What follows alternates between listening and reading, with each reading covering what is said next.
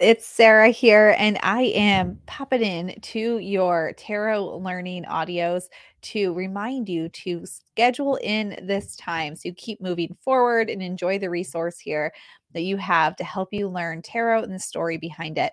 I also want to invite you to check out Tarot Throwdown. It's our program where we talk about using the cards intuitively. It's full of bonus lessons, including live replays from or replays from a live event that we held with speakers on things such as Kundalini Yoga, palm reading, and so much more. It was incredibly fun.